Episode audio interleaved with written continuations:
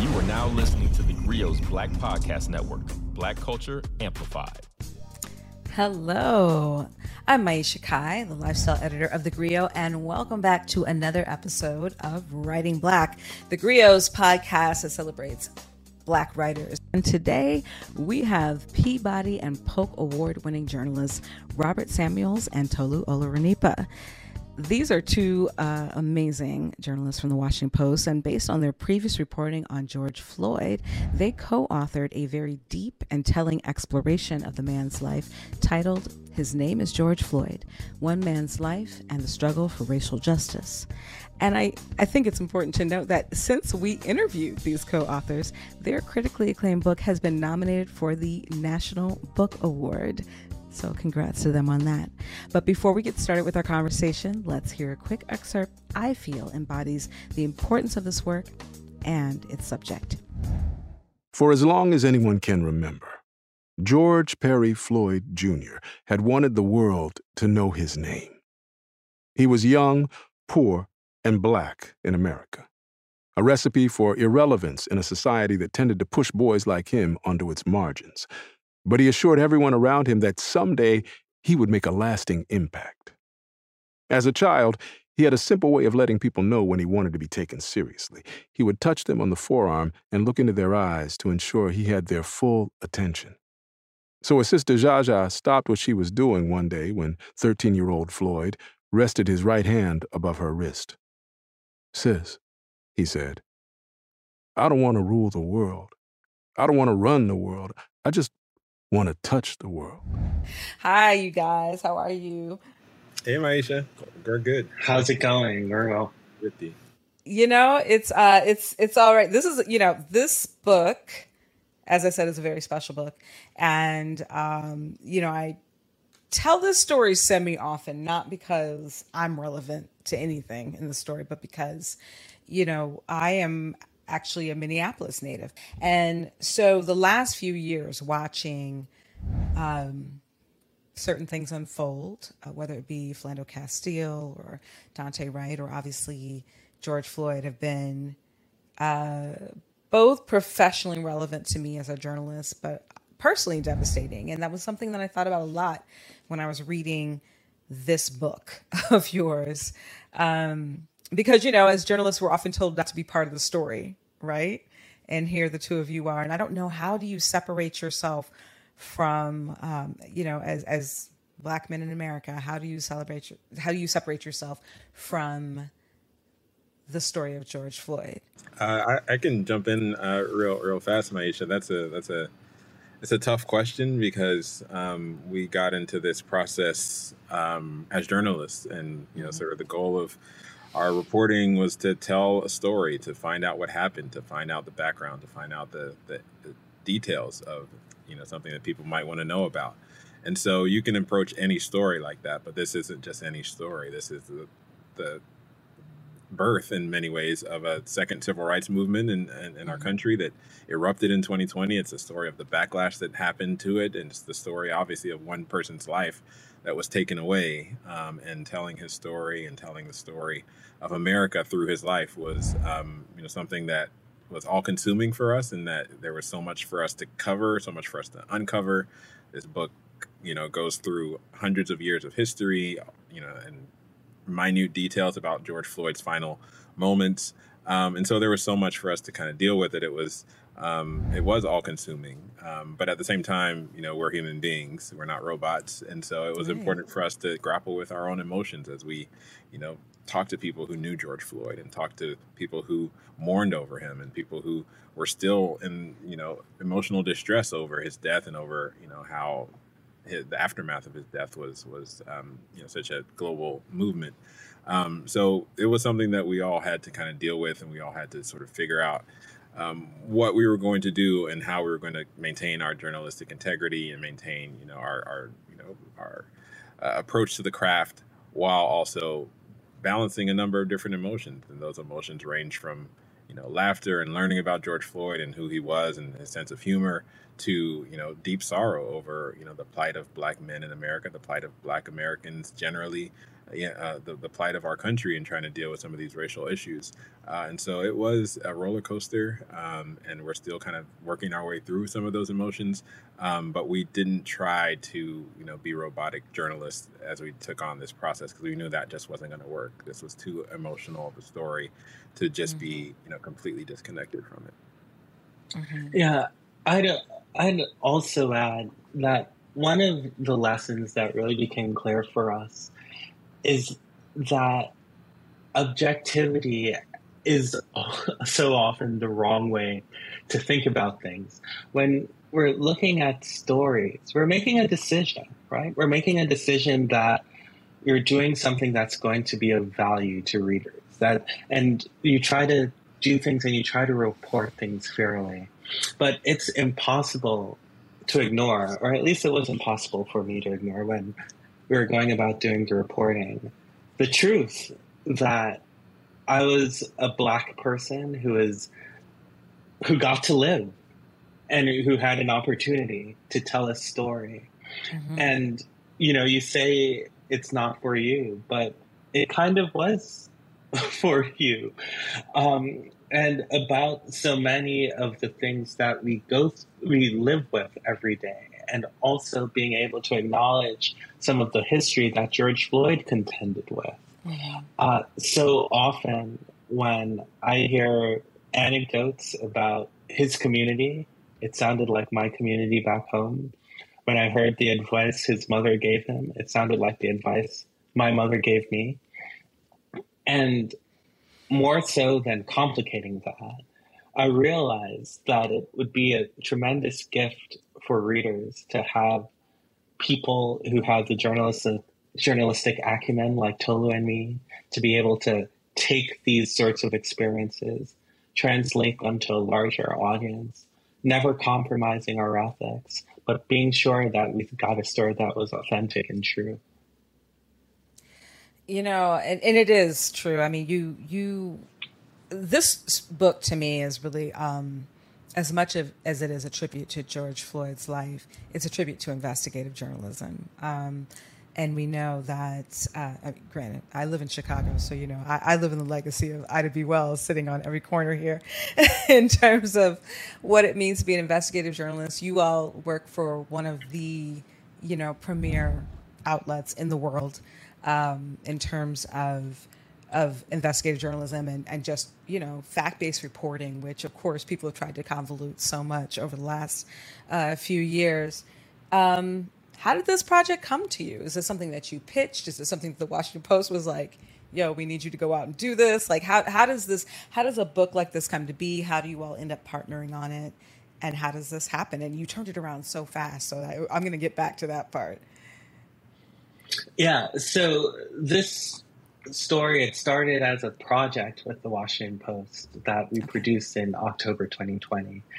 And during that summer after George Floyd died, the Post it had what is sadly become a standard story for when a person who dies in the way George Floyd dies um, is produced. It was longer than usual. It had some dalliances with his criminal record, but it was missing what so many of the other stories were missing. And that was an actual discussion of George Floyd's soul.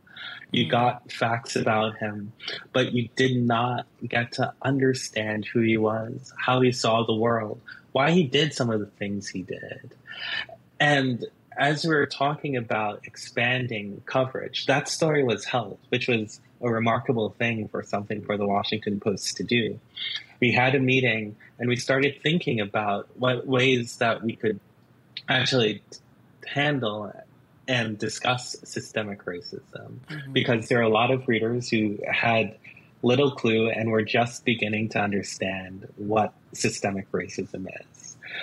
Uh, and so we were in a meeting and someone, and I believe it was Tolu, said it would be great if we could look at the life of one person and see how systemic racism impacted their lives. Mm-hmm. And our editor said, uh, I've been thinking about that, and I keep on thinking if that person should be George Floyd. There was a concern, right, initially that that sounded like a gimmick. But here's the thing about writing and reporting. As we began to go through the work of looking at these institutions, uh, housing, education, black land loss, healthcare, criminal justice, um, we kept on seeing these echoes from what these really smart people in ivory towers were telling us and the lived life of George Floyd as he was growing up in Cuney homes and as he moved to Minneapolis. It was really stunning. And we got this chance, which was a chance to tell the story in a deeper way, go through some of the things we could not go through in the original series, and really help show who George Floyd was. And we knew that if we showed who George Floyd was, we'd have a better understanding of who we are as a society. Because so many of the things that George Floyd contended with are things that millions and millions, untold numbers of people in this country are still contending with. Absolutely. And I, I want to hear more about the soul of George Floyd, but we're going to take a quick break and then we'll be back with more Writing Black and with Tolu Olorunnipa and Robert Samuels. Witty, honest, entertaining. Introducing Dear Culture with Panama Jackson on the Grio Black Podcast Network. Listen today on the Grio mobile app for all the black culture debates you don't want to miss. Also available wherever great podcasts are heard. All right, and we are back with two incredible authors, Robert Samuels and Tolu Olorunnipa, who have written "His Name Is George Floyd" um, in partnership with the, with their employer, the the Washington Post. Um, we were just talking about the soul of George Floyd, and one of the things that really stuck out to me in this book. Um, first of all, you know, the amount of research done, and I do want to talk about that more in depth. But this thing that I think you know, would stick out to anybody. This is a man who said, I love you to people regularly. Like that was his thing. Like he would just, you know, it didn't matter if it was like his homie down the block or his child or his lover or his, you know, his his siblings. I love you was his constant refrain. And you know, we live in a world and in a media cycle. You know, we work within a media cycle that regularly villainizes black men. And here's a black man who made "I love you" his refrain. Like, how did that strike you? Like, finding that out and and and that becoming part of this narrative that you were building around him. Yeah, it struck it struck us the same way, and we opened the introduction of the book with those very words because we would hear them. You know, we did over 400 interviews for this book uh, with his mm. siblings, with his uh, nieces and nephews, aunts, uh, uncles, friends, lovers, coworkers, um, people who did time with him, and over and over we'd hear, you know, as people recreated conversations that he had with them and talked about what he was like when he was alive, we'd hear that he'd sign off from conversations with "I love you." just to say uh, that as the final word that he would have before ending a conversation or before you know ending a text uh, message chain, just to put that love out into the world because he knew in the kind of community that he, he grew up in with the kinds of struggles that he faced from a very early age from poverty to over policing to segregated schooling that there was a lack of love uh, and, and society treated him in a sort of loveless way. And he wanted to inject some of that love back into uh, the conversations and relationships that he had, even with strangers, even with people that were just hanging out on the street. You know, he'd just, you know, hang out with them. And as he was, uh, you know, showing them a little love, he'd say, I love you, you know, keep your head up, take, you know, take care of yourself. Floyd's emotional declarations were nothing new to his siblings. As a teenager, Floyd would stop to give his sister Jaja a hug and tell her he loved her before leaving their house with his friends, just quietly enough to keep the other kids from overhearing. And it was, you know, also important for us to note because of, you know, what you talked about with the way some of these stereotypes get put forward about black men who look like George Floyd, who are large, who, you know, mm-hmm. may be hanging out on a corner or who may not be in a suit like I am. Um, you know, there's you know quick stereotypes that people have, and we wanted to make sure that we dispelled people of those stereotypes. Even as George Floyd became one of the most well-known faces in the world uh, in the summer of 2020, people didn't really know much about him. They you know used the the, the 10 minute video clip of him you know screaming for his life and trying to you know breathe as you know that's what I know about George Floyd, but he was much more than that. He was somebody that had his highs and his lows, and uh, you know was not just the person who was arrested or just his arrest record or just uh, anything that people you know in this social media age are so quick to you know shrink someone down to this one clip or this one experience. Mm-hmm. He was someone who was complex and, and he was someone who was comical. He was someone who had a sense of humor that people gravitated to. He was someone who had stature in his community and he used that stature to try to get people to put the guns down and try to be more, um, you know, more loving in their, you know, in their own community. And it was important for us to relay as much as we could find out about him so that people didn't just take that 10 minute clip of him and think that was the full story because some people would take that clip mm-hmm. and say, "Oh, he's someone who we should have compassion for." Some people will take that clip and say, "Oh, he should have just complied with the police and you know he died because of his own making." And so we wanted people to at least get the full story, get much more than just sort of that that clip of him dying. And hopefully, we thought that people who learned about you know how he was struggling to breathe long before the police officer came and, and met him. He was struggling to breathe in you know segregated schools and uh, as a result of poverty and, and, the housing system that was also segregated, and as a result of the healthcare system that you know left him struggling uh, with a number of different health issues. Uh, we wanted people to have that same level of um, concern that they did for seeing him on the street with a knee against his neck. Uh, as Robert said, there are millions of people who may not have their death captured on camera, but are sort of slowly dying in America. And we want people to know that that's happening and at least understand how that happens through the life of someone that they came to know uh, on his final day. So it was important for us to try to tell his story in a more full way than most people would have gotten just from seeing him die uh, on video. Yeah, I mean, and, and obviously that was one of the most devastating uh, things that most of us will ever see. Um, I want to come back to that, and we will in just a moment when we come back with more Writing Black. The Grio Black Podcast Network is here. Everything you've been waiting for. Black Culture Amplified. Find your voice on the Black Podcast Network. Listen today on the Grio mobile app and tune in everywhere great podcasts are heard.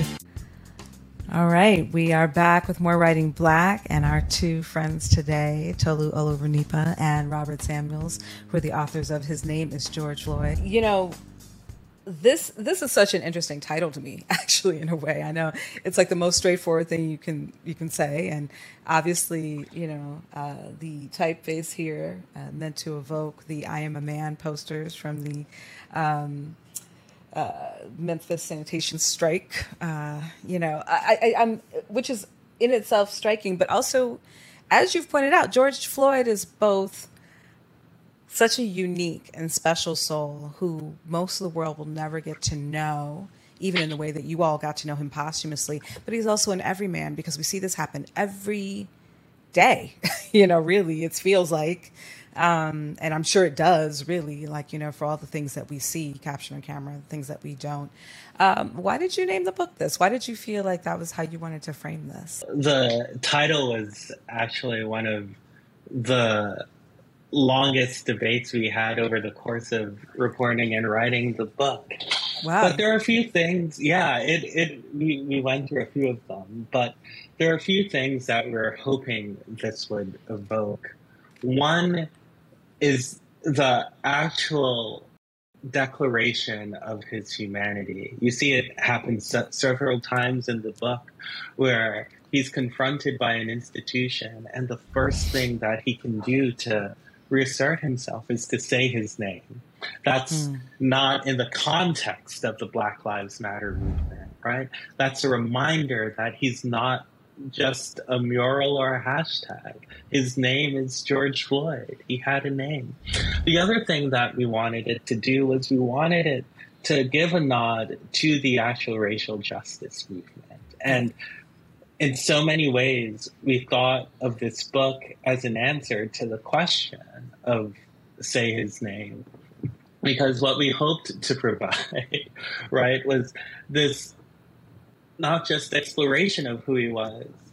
And I, you know, I believe completely that having a story looking at George Floyd's life would be important to itself, in itself but we also wanted to recognize that there was so much more of a value in telling this story because it would help provide a tangible example for some of the things that we're still questioning in this country about how the history of the past connects with the present. Mm-hmm. And the other thing, you know, um, for me as a writer was I had to confront some of my own stereotypes, right? Uh, and if I have them, I'm sure other people have them too. George Floyd, as he lived, was, you know, the type of person who, if I lived in the neighborhood, a teacher or a pastor or an authority figure would kind of tell me to stay away from, you know, the boy on the corner, the one who seems to have problems. And it's so true that we can tend we have a tendency to dehumanize one another when we see someone struggling yeah. that we sometimes close the book on thinking about who they are and how they got to be there and so we wrote we created the title in that aspect too with that in mind that we're really opening a book to take away from this idea that you know maybe you don't want to learn about this person because you might learn something you don't like. No. All of it's relevant. All of it connects to our larger humanity and that's a part of the stuff that we wanted to share. All right. Um, well i want to share more about george floyd's life and we will in just a few minutes when we come back. Just a few seconds actually. And we'll be back with more writing black The Grio Black Podcast Network is here. Everything you've been waiting for. Black Culture Amplified. Find your voice on the Black Podcast Network. Listen today on the Grio mobile app and tune in everywhere great podcasts are heard. All right, we are back with Writing Black and our guests, Tolu Olorunnipa and Robert Samuels. And we're talking about his name is George Floyd, a really remarkable and incredibly researched book. And I want to get into the research now because, again, I think this is obviously not just a feat of literature, if you will, um, but a feat of journalism in terms of the amount of research you did. I, I believe, Tolu, you said you guys interviewed over 400 people for this. Um, and most impressively, you earned the trust of some of George Floyd's nearest and dearest, who were the ones most qualified to tell the story, since he's not here to, unfortunately, tell us the story himself. I mean, you know, I, I, I obviously I can't help but wish that he had lived to tell tell the tales. I'm sure many many of us do. Um, but you have in your epilogue, you talk about uh, sitting with Ben Crump, who's become a, obviously a very well known figure, you know, in the racial justice movement. Um, and him kind of putting you off behind some other journalists saying they're going to ask easy questions. You're going to ask the hard ones. And this book is full of answering hard questions. And you managed to get his siblings and all these people who were so close to him to confide in you. Um, was that an effort or did you find that they were eager to to share and to give you as much access as possible? Because i can imagine they were getting it from all over and you all seem to got have gotten some unprecedented access here. Yeah there there is um, you know sometimes an idea especially when you have black reporters that um, it's easier to get black uh, sources or you know subjects to, to talk to you. Um, and you know this is a very difficult issue. Uh, this is a, a lot of mm-hmm. mistrust in the media. Um, there have been people who've been burned in, in, in part for you know, trusting people in the media. So building that trust and earning that trust was um, was difficult. Um, it was just as hard for us as it would have been for for other uh, people who have to build sources on their stories. And we went through the same process of talking to people very clearly and saying, um, you know, this is what we want to do and they saw that so they saw this process as a project as a partnership in a way with us to be able to tell george floyd's story but also to tell the country something about the america that george floyd grew up in when we first did this series we titled it george floyd's america um, and we wanted people to know about his world we wanted people to know about the 46 years he spent living uh, before he met Derek Chauvin uh, in Minneapolis mm-hmm. in, in, the summer of 2020. And that was part of the, the, the the pitch. That was part of what helped people to get on board with the idea of you know giving us access to his story, his life story, telling us about him. And, and we found as we spent more time with them and, and uh, speaking to you know his siblings and his uh, nephews and his family members that they started to trust us more as we spent more time with them with them as we published that first um, series alongside with our colleagues uh, they saw what we were able to produce we, they saw how much care and nuance we took with the project and that opened up more doors and they said you know if you're, you're going to put this much time and effort into telling George Floyd's story. Remember, as Robert said, that that first uh, you know piece that we were going to do was actually held in the summer of 2020, and our series didn't go out until mm-hmm. October, several months later, after we'd taken the time to do the research, to spend time with the people, to fact check things and make sure that everything was airtight and make sure we weren't putting out any misinformation because there was a lot of misinformation floating around in the summer of 2020 that we were going to do the research and, and, and i think that helped to earn the trust of uh, people in George Floyd's orbit, and they said, you know, these folks are serious. They're going to take the time to get it right. And I can't tell you how many people have um, reached out to us even since the book and said, you know, you guys took the time to tell the story and do it right, and, and they appreciated that. And that is bigger than any you know review that we can get in any media or any you know accolades that we can get out there. It's just hearing people that we spoke to who entrusted us with their stories, with the story of their loved one with information that sometimes wasn't flattering and sometimes wasn't easy to share, sometimes was um, right. emotional, uh, and they felt that we were able to, to, to carry that that forward with you know nuance and care, and uh, that we were careful with his story and that we weren't reckless with it. We weren't tr- just trying to exploit anything.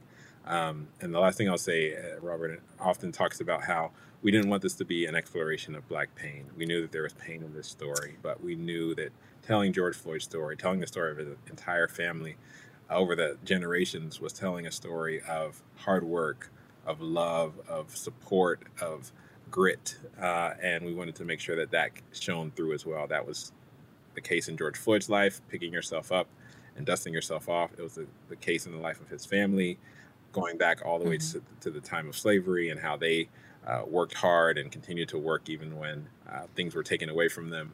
And so we wanted to be able to tell that story and tell it with all of its nuance and all of its uh, tragedy and hope and love. It was all in there. It's an American story, so we wanted to take it uh, in that direction. And we were really grateful to George Floyd's loved ones for helping us to tell that story. All right. I want to tell the story of uh, journalism as well. Um, and we're going to do that in just a second.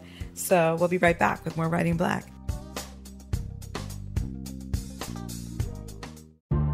The Grio Black Podcast Network is here, and it's everything you've been waiting for news, talk, entertainment, sports, and today's issues, all from the Black perspective. Ready for real talk and Black culture amplified? Be inspired. Listen to new and established voices now on the Grio Black Podcast Network. Listen today on the Grio mobile app and tune in everywhere great podcasts are heard.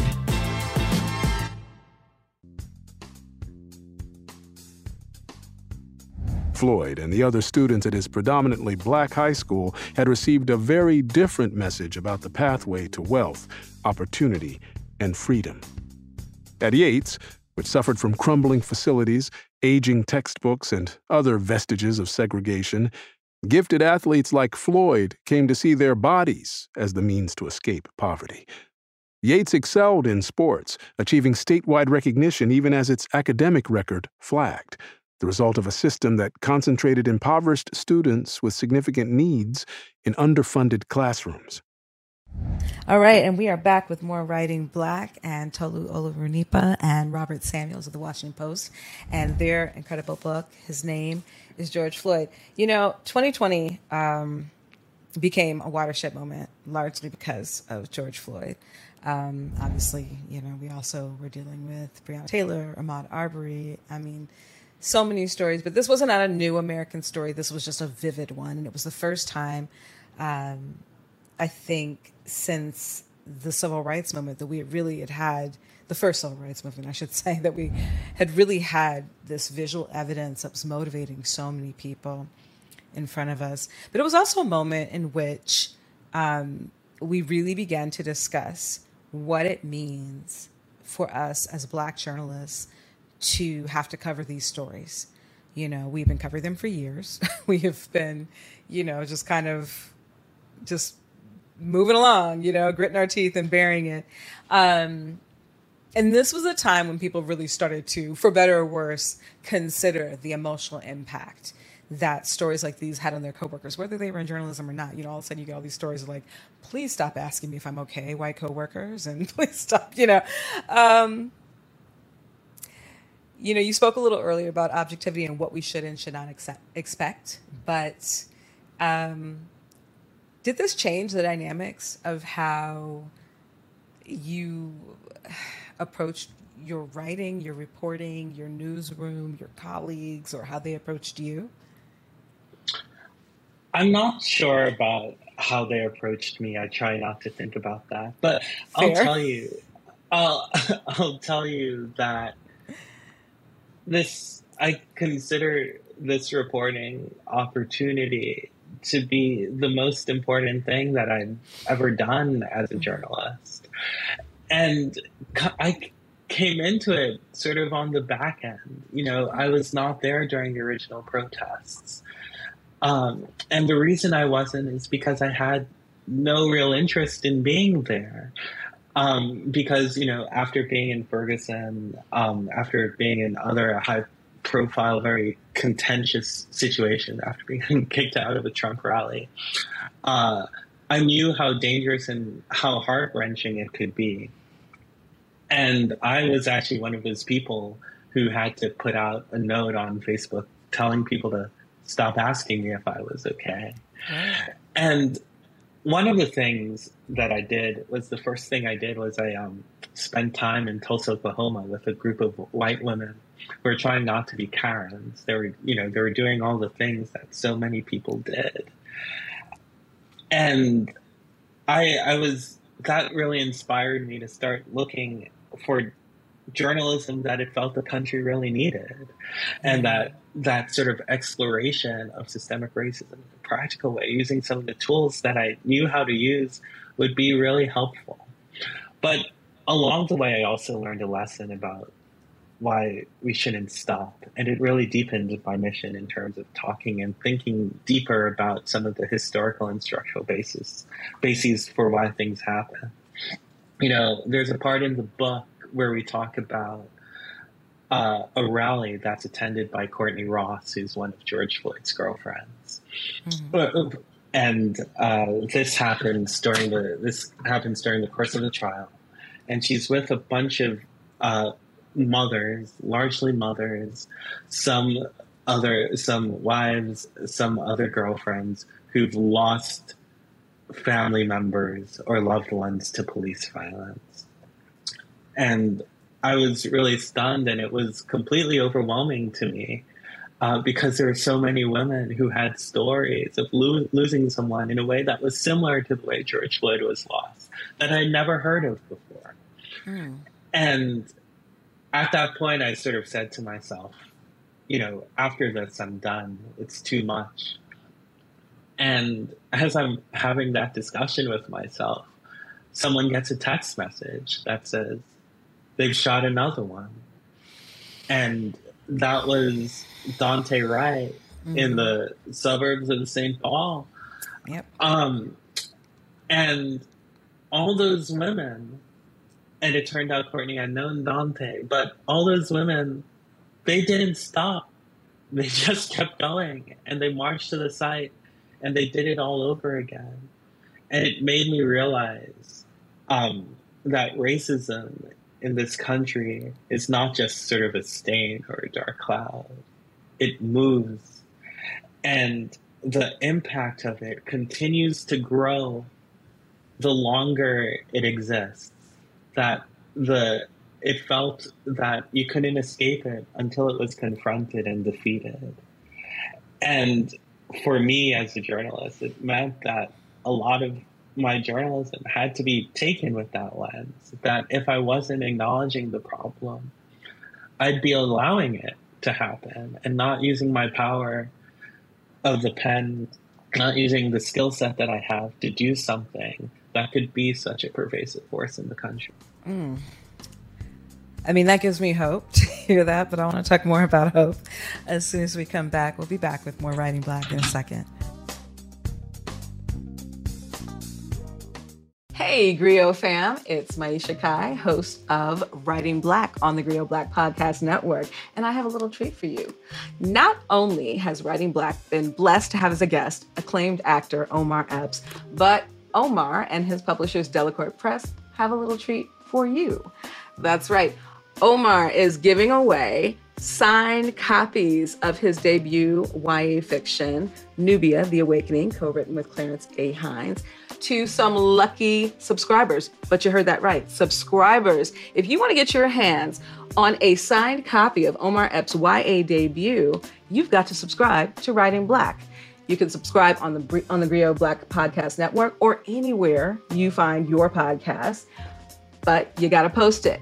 You got to take a screenshot, post it, and tag us on Twitter, Facebook, or Instagram. That's right. All you got to do is subscribe to Writing Black wherever you listen to your podcast and tag the Grio Black Podcast Network. And you too can have a personally signed copy of Nubia the Awakening by Omar Epps himself. So hit that subscribe button. Do it. You know you want to. Don't you want to spend Sundays with us? Come on. You love Writing Black, and we love you. All right, we are back with Writing Black and our guests this week, Tolu Olorunnipa and Robert Samuels, uh, who have written. His name is George Floyd. Um, we were just talking about this. I, you know, listen, I was uh, so struck by what you were just saying, Robert. This. Um, because I think the fatigue is real, right? Like, you know, we fight about against racism. Our parents fought against it, their parents, et cetera, et cetera, you know, and so on and so on and so on. And to be, you know, as we know, Baldwin said, you know, to be black in America is being a constant state of rage. And I, when you write something like this, which I totally agree with you, like, listen, I hope you write all the things forever and ever because you all are brilliant. But if this is the last thing you write, you have done tremendous work here. Um, but how do you, in the midst of that, I think maintain a sense of hope? About it you know like how do you keep showing up? Because i think that like that emotional that that that exhaustion is very real for very many people not just journalists but you know people all over. Yeah that that is a key question that we titled the last chapter of this book american hope uh, in part because we wanted to leave the reader with a sense of hope and in part because um, you know looking at the long arc of history um, there are reasons uh, to be hopeful if you look at how far you know how much progress has been made and how progress happens in this country it doesn't happen in a straight line it's not just things continually get better and better and better especially when it comes to civil rights there's a movement forward there's progress and then there's usually a backlash and we saw the backlash to yeah. george floyd's yeah. death and the protest that uh, erupted afterward and the sense that we were all kind of moving in the direction of becoming more aware and becoming more uh, committed to racial justice. Um, you know, people were buying books, people were reading and trying to make themselves more aware. And then we saw the backlash. We saw, you know, books being banned. Right. We saw this uproar over right. critical race theory and, you know, people winning office by saying, you know, we're going to stop talking about race in school and not teaching our children about the country's history. And so, you know, it was important for us to highlight some of the history and highlight how there have been, you know, previous periods of backlash where, you know, that's just sort of the way things work in this country. Um, you know, people in power don't give up power without a fight. And so it was important for us to talk to someone like Jesse Jackson, who's gone through um, you know, part of the, yeah. the civil rights movement from the past and is now living and to see, you know, movements continue, the Black Lives Matter movement.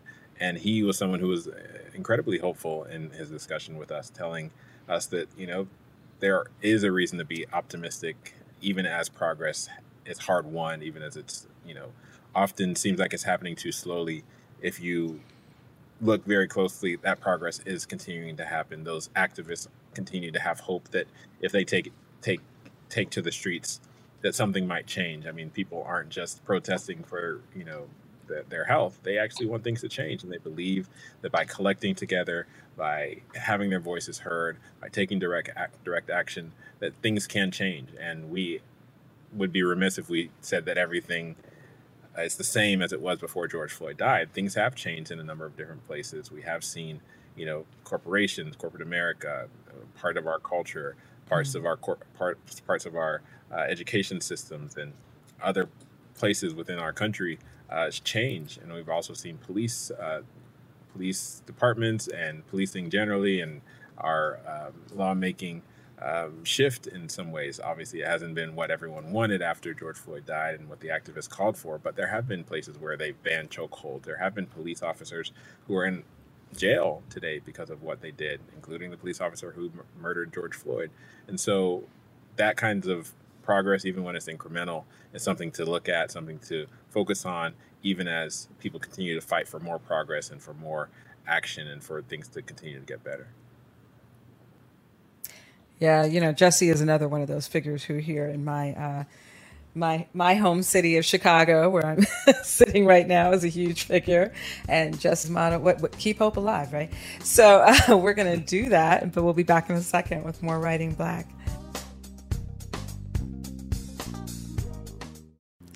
All right, and we are back um, with our two incredible authors, Robert Samuels, Tolu Olorunnipa um, talking about his name is George Floyd, talking about the man himself, but also talking about the impact on uh, American culture, American journalism. Um, I want to, you know, on a very big level, like going macro with it. Um, you know, you've talked a little bit about this, but what do you hope, you know, people who engage with this work, people who um, care enough about who George Floyd was as a human being to read this book? What do you hope they take away from it? How do you hope that we use this as a tool um, moving forward in, in racial justice? Yeah. Um, before we get there, I just wanted to add to something um, that I think is important. You know, I don't go want, for it. I, I, I, don't, I don't want to give anyone the illusion that they should continue journeying and or trafficking in things that are not good for them. You know, and one of the things that I think is important is, you know, Tolu and I had each other. Um, and having that outlet made things a lot easier um, in terms of carrying the weight to know that we're mm-hmm. doing it together. Mm-hmm. Um, but when we think about the work and what we hope it does, for me, I hope it accomplishes a few things. The first thing is to remember that George Floyd was a man of flesh and blood that he loved and he he was loved and that you know i think about when the three words that people associate with him so often are i can't breathe but mm-hmm. if you knew george floyd and i hope people do after they read or feel like they're a little closer to him i hope those three words are i love you yeah. because that's those were his words um, the other thing is sort of the answer to this question that he asks one of the police officers that still rat- rattles in my head, which is, why don't you believe me? And we hope that in telling George Floyd's story, that we readers will be able to see the connections between some of the things that we learned about or some of the things that they don't want to teach anymore about in this country and how they reverberate. Mm-hmm. The book takes takes great strides in putting together the steps so these theoretical ideas become real. The third thing, and this is really important, I think, was something that I don't I didn't intentionally think about. And this is going to sound strange, but when I read what Tolu and I had put together, the first thing that came to my mind was what a beautiful people. I mean, because throughout the course of the book, you see a host of folks, largely black people, never giving up on the full belief, the full fruition of the American dream. It is their optimism that powers the American hope that is the title of the last chapter of the book. And I hope people get to see that. That, you know, yes, Joe Biden's in the book and Jesse Jackson's in the book, and all these names that we do know. But the true stuff, the stuff that makes the miracles in this country, and the things that I hope really resonate, happen because a group of people who have continually been oppressed and neglected and disregarded continue to believe that this country can be better than it is. And that I think is the ultimate takeaway of what we did.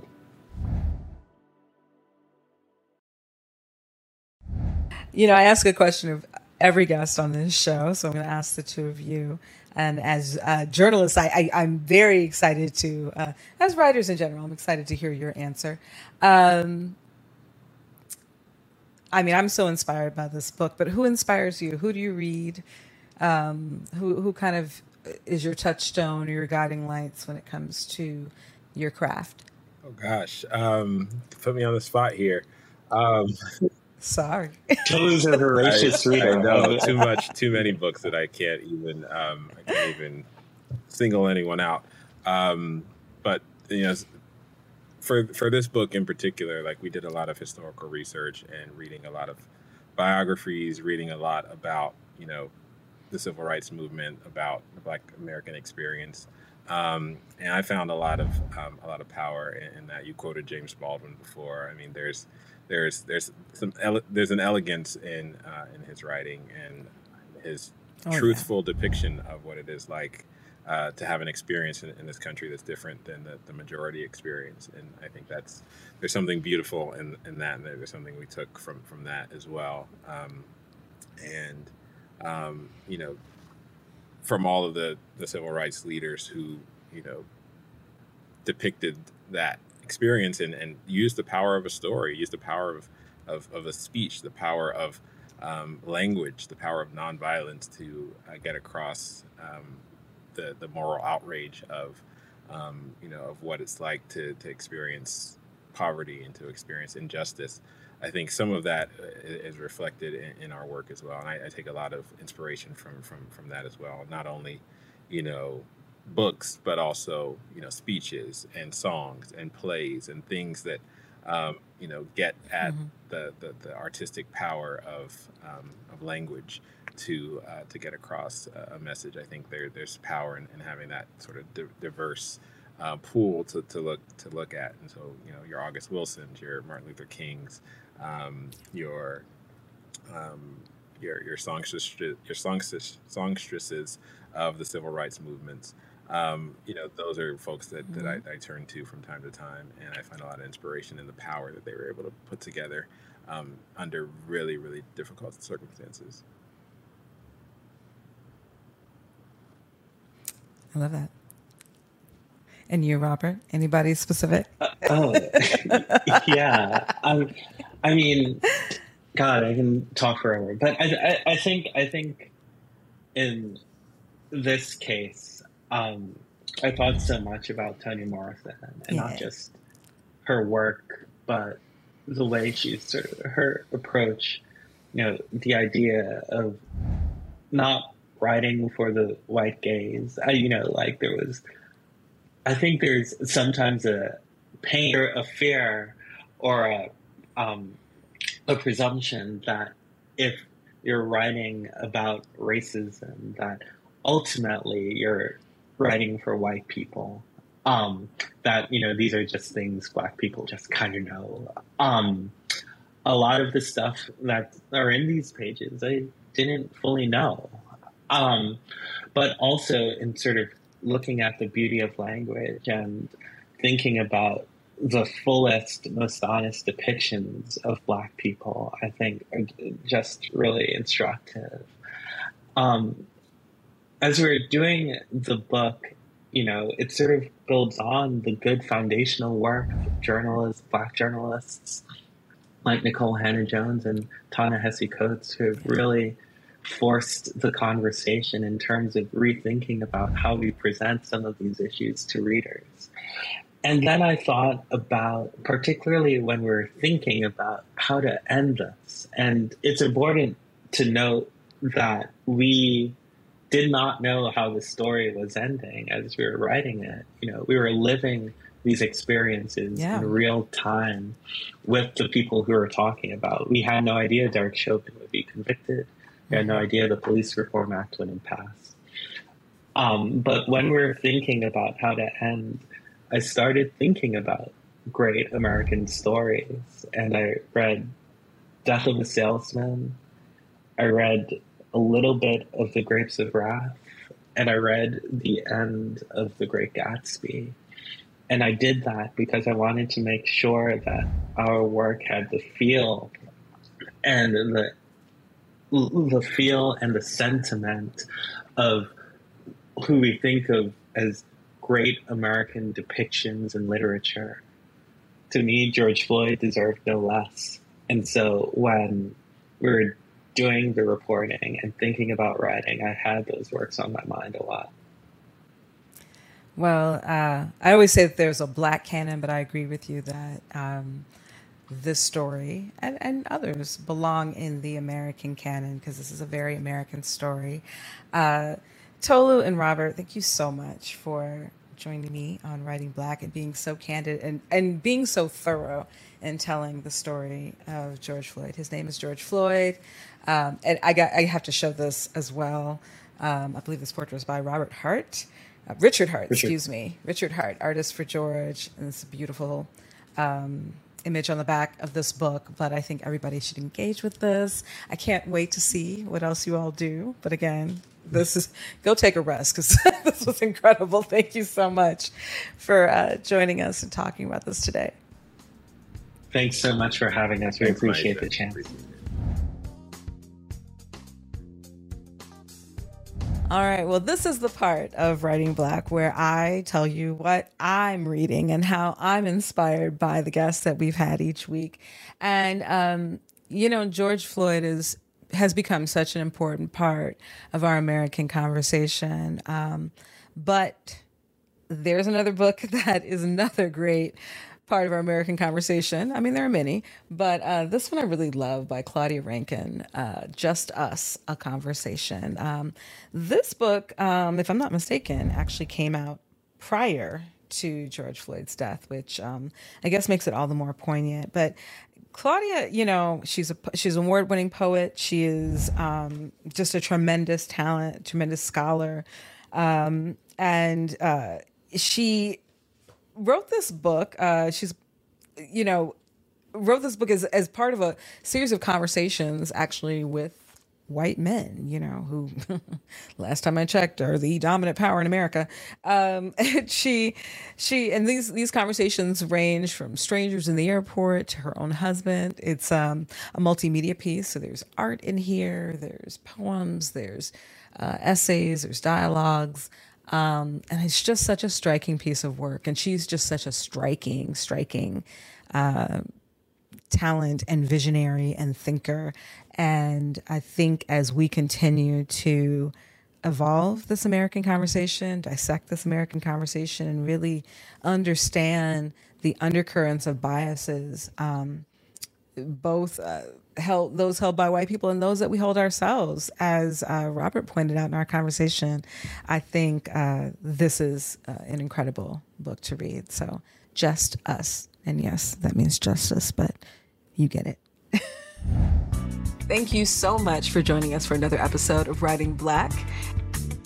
As always, you can find us on the Grio app or wherever you find your podcasts.